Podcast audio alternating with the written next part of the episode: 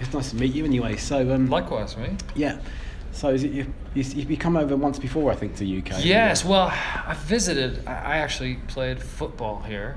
Uh, Football? football here when I was 12 years old. What soccer type football? I did soccer type football. Yeah, man. So I played over here as part of like a U.S. elite team, and we came over and did s- a few tournaments. And so I, I've been coming over Yeah. for a couple years now, but first time playing a show was uh, was just in August. Yeah, Amazing. So, Yeah. what do you think of over here then? So, I love it. yeah. I love it. You guys really love Mm. music here. You listen well. And The album, is that your first album, Deep Cut? Well, it's the first full length. Yeah, Yeah. I've had several EPs and some singles here and there, but no, this was the first. You know, Mm. put your flag in the ground and let people see all of you.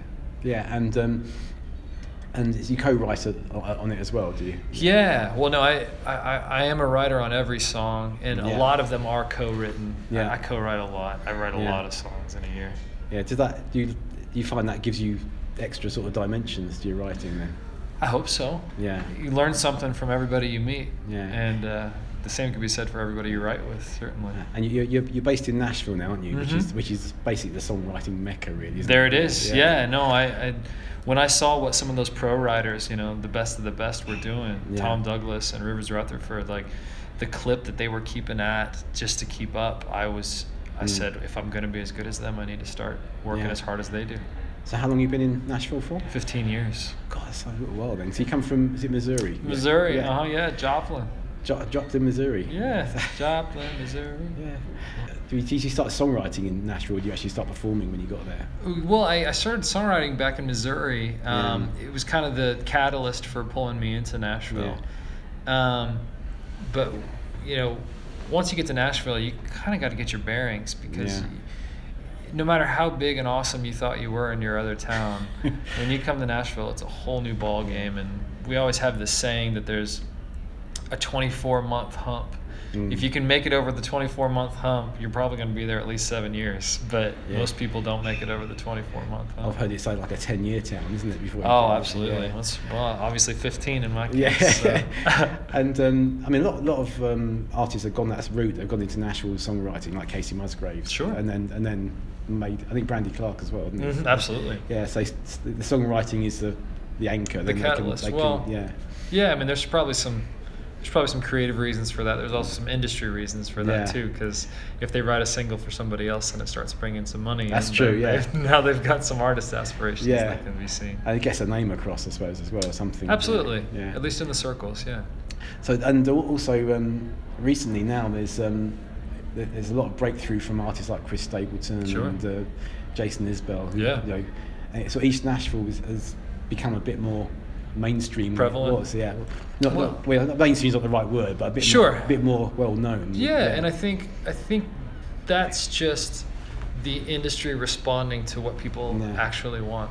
yeah. So when you give the listener a choice, Yeah. the thing that they find that they're hungry for is real artists like that. I, I was very surprised. I mean, I, I love Chris Stapleton. I was really surprised how popular he's been. I just- Sure. uh, uh, it's stunning. Sure. I mean, Nashville doesn't seem to be catching on to that very much, but the main, the main sort of like the uh, I, I know. music Isn't it growing, interesting? Yeah, Isn't it interesting? it's a bit like what happened um, around the time of uh, Oh Brother Where Art Thou.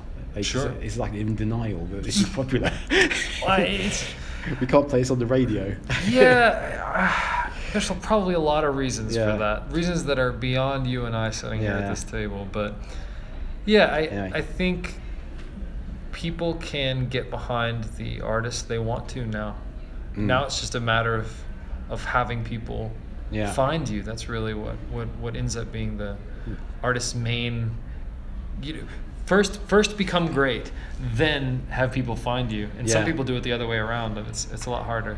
Yeah, it's- I mean that, that's the sort of thing, the thing about if you spent like ten years or fifteen years Sure. working, then you sort of prepared for it. Sure. Whereas wh- where people have gone through like the the uh, voice or the X Factor route, they, Sure. they, they just it, they, it's the sort of the fame comes before they've got the skills to Sure. to deal with well, it. I- or yeah. or the mindset. That's that's kind of the difficulty of plucking people out of obscurity and throwing them into the limelight Mm. Yeah. like that. No one's prepared for it. Yeah. It makes great television and it's a wonderful story, but uh, the ones that have lasting power that you know yeah, the great the great artists had a bit of struggle and they worked their way in. It's, I think it's important.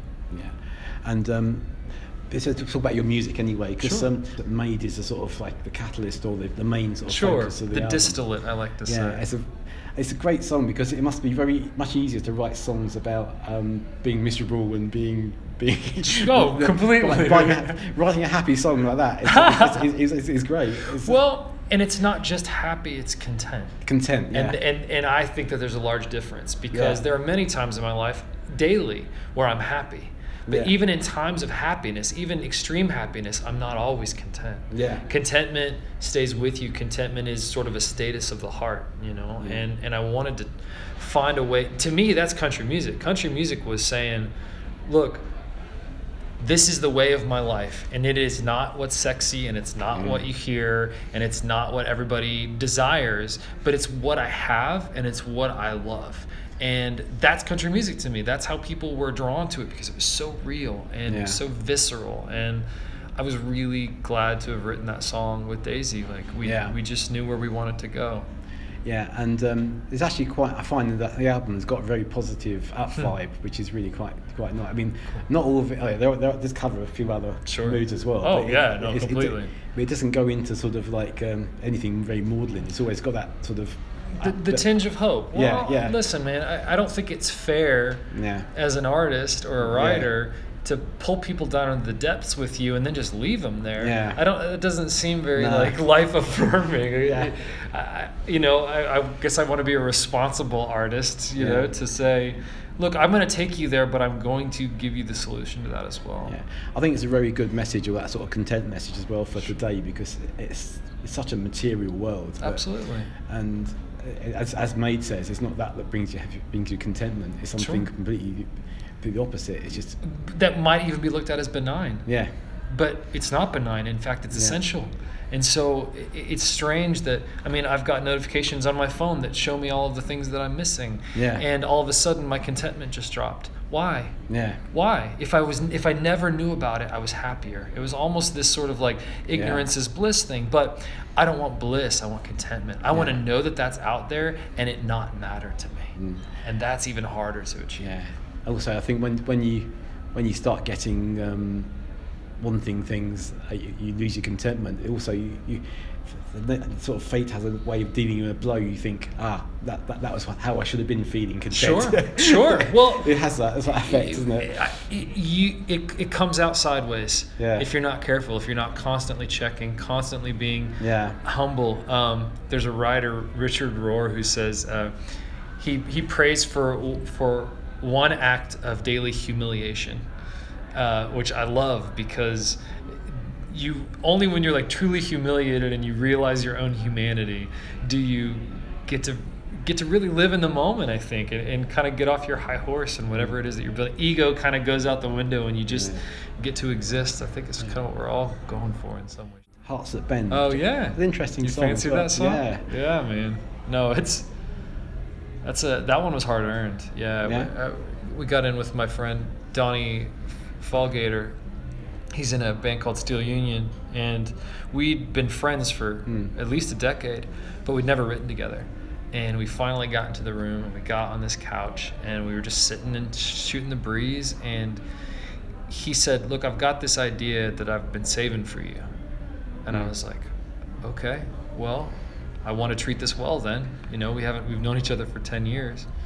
and he said it's he's just started telling me these stories these true visceral stories that he's lived through in his life that were really impactful but he almost didn't know how to manage them or how to write about them well but he thought that i would treat them with the sensitivity and i really appreciated that for him saying that which made me want to be Mm. sensitive with him but um, no the, the, the story of he went he sang at a funeral where Right. th- there's a very stoic man um, the, obviously the, the the husband of the deceased and uh, he was so tough and rough and tumble and then uh, at this moment all at once um, as they're lowering it down he he just cries Yeah. he just cries and he and he, he actually in this case he, he jumped onto the casket as they were lowering God. it and I, I can't imagine what that would have been like to be there and be present for it but he did and he said that's that's love and i think everybody as as devastated as he was, what that devastation represented was something that I think we all want at Yeah. the core of us a little bit. I- That's what I like about songs. You, you get you get the you get the feeling. You, you've, you've, you've got you've, you've taken an, an event. Hmm. Sure. You've made it into a song, and you get you get the from the song you get that whole feeling, but you don't know what the event is. And it, Sure. It's really quite in- interesting. But Yeah. When you hear what's behind it, it'll make sense. But Sure. It makes sense without that, but it just gives. Well, you and the- I guess that's the craft Yeah, of it, isn't it? yeah. And so, go on, like, I'm- I want to play a song after I've interviewed you. So, which one would you would you think I should play then? Well, you've already you've already done Made, right? And you've Yeah. already done Hearts, of the Bed. Bent. Yeah.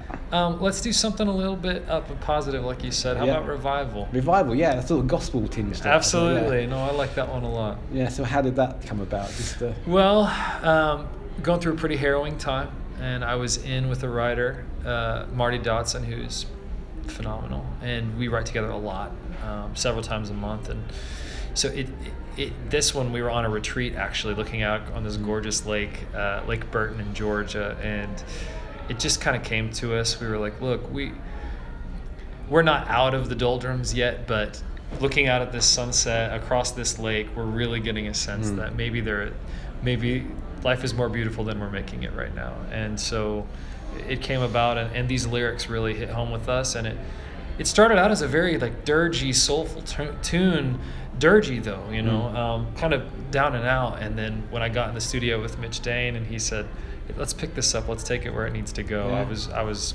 so grateful for it because especially with the choir, Jason Eskridge singing. I mean, it's, Yeah. this was this was a really fun track. So. yeah, that sounds really good. Anyway, well, thanks for talking to us. Of course, Think, uh, so, hope to see you over again very soon. So. Cheers. Well, thank you Cheers. so much. Okay, thanks.